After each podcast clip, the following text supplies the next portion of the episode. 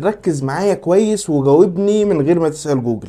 ايه اكبر ديانة في انجلترا ويلز؟ ما تفكرش، قول لي اللي جه في بالك على طول.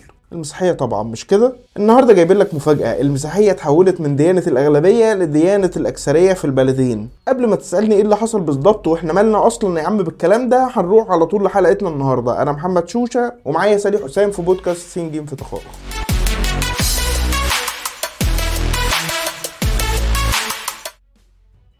قبل ما نتكلم في الأرقام يا سالي، محتاجين نفسر للناس اللي بتسمعنا دلوقتي اشمعنى إنجلترا وويلز اللي اخترنا نتكلم عنه.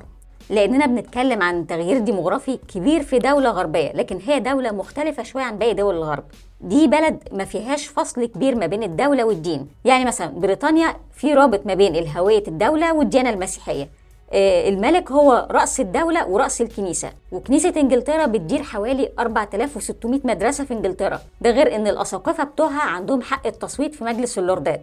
يعني بحسب الجارديان فالدولة الوحيدة في العالم اللي فيها نموذج زي ده هي إيران، بمعنى الدولة فيها مقاعد مخصصة لرجال الدين في مجلس تشريعي. فهنا التغيير اللي بيحصل دلوقتي نقدر نبص من خلاله على تفاصيل كتير ممكن تكون بتحصل عندنا في الشرق الأوسط بشكل أو بآخر. طيب نيجي للأرقام بقى. قلنا في المقدمة إن المسيحية اتحولت من ديانة الأغلبية لديانة الأكثرية في المنطقة دي. محتاجين نشرح التفصيلة دي ببساطة للي بيسمعنا دلوقتي. وبحسب مكتب الإحصاء الوطني فدلوقتي عدد المسيحيين في إنجلترا وويلز تراجع لحدود سبعة وعشرين فاصلة خمسة مليون نسمة، يعني حوالي ستة وأربعين فاصلة اثنين بالمئة من السكان، ده سنة ألفين وواحد وعشرين. الرقم ده يستاهل نقف عنده لأننا بنتكلم عن انخفاض كبير حصل في عشر سنين بس، لأن النسبة كانت تسعة وخمسين فاصلة ثلاثة بالمئة، يعني حوالي ثلاثة وثلاثين فاصلة ثلاثة مليون نسمة في ألفين وأحد عشر. دلوقتي لسه المسيحية ديانة الأكثرية من السكان، لكنها بقت أقل من خمسين بالمئة، يعني خلاص فقدت الأغلبية. أكيد واحد من دلوقتي متدين بطبعه بيسمعنا هيكبر ويهلل ويقول الإسلام خلاص بيغزو أوروبا. طب خلينا بقى نلحق ونقول له بقى المعلومة دي. صحيح عدد المسلمين في إنجلترا وويلز زاد خلال العشر سنين اللي فاتوا من حوالي أربعة فاصلة تسعة بالمئة في ألفين وأحد عشر، يعني حوالي اثنين فاصلة سبعة مليون نسمة، لحد ما بقوا حاليا ستة فاصلة خمسة بالمئة، يعني حوالي ثلاثة فاصلة تسعة مليون نسمة. فبمعنى أبسط الزيادة كانت طفيفة وما تعوضش النقص اللي حصل في عدد المسيحيين، وكمان أغلب الديانات التانية ما حصلش تغيير كبير في نسبتها. حيرتنا يا سالي، يعني أمال الجاب اللي حصل ما بين النسبتين دول في عجز راح فين بقى؟ لا، التغيير الكبير حصل في خانة الغير منتمين لأي ديانة، لأن دول كانت نسبتهم أربعة عشر بالمئة في ألفين وأحد عشر ودلوقتي بقت سبعة وثلاثين فاصلة اثنين بالمئة، يعني حوالي اثنين وعشرين فاصلة اثنين مليون نسمة. طيب احنا دلوقتي بنتكلم عن قفز ضخم جدا، هل فيها أي مؤشر نقدر نقراه في المتغيرات دي؟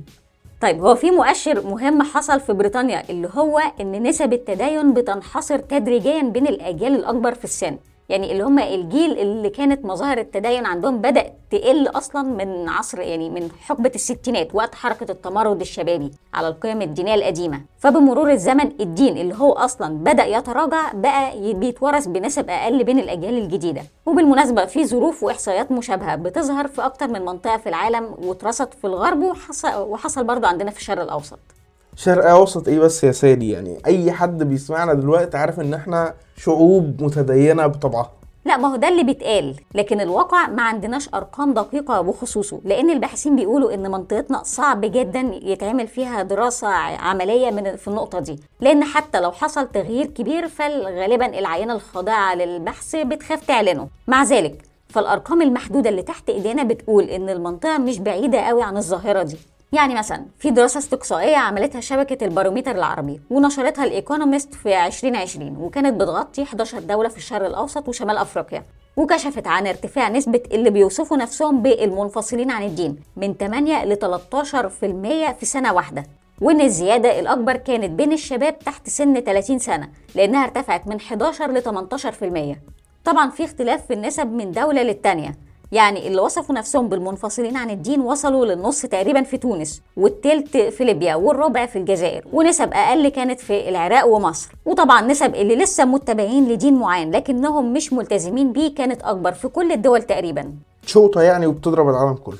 لا مش فكرة شوطة ولا حاجة. اللي بيحصل بحسب باحثين ان كل ما يزيد ارتباط السياسة في الدين، اي خيبة في السياسة بتضرب في الدين نفسه. وطبعا المؤسسات الدينية بترفض العلمنة او دعوات الاصلاح الديني، فالشك بيروح للدين نفسه. فالشباب اللي بيشك ده بيحاول يدور على اي حاجة تثبته، فيلاقي مؤسسة دينية بتكلمه بشعارات جدي وجدك.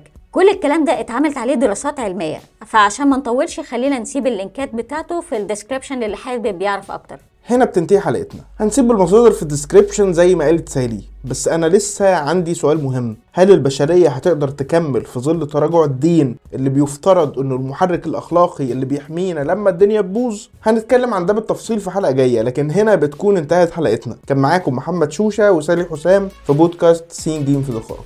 استنونا الحلقة الجاية من بودكاست سين جيم في دقائق.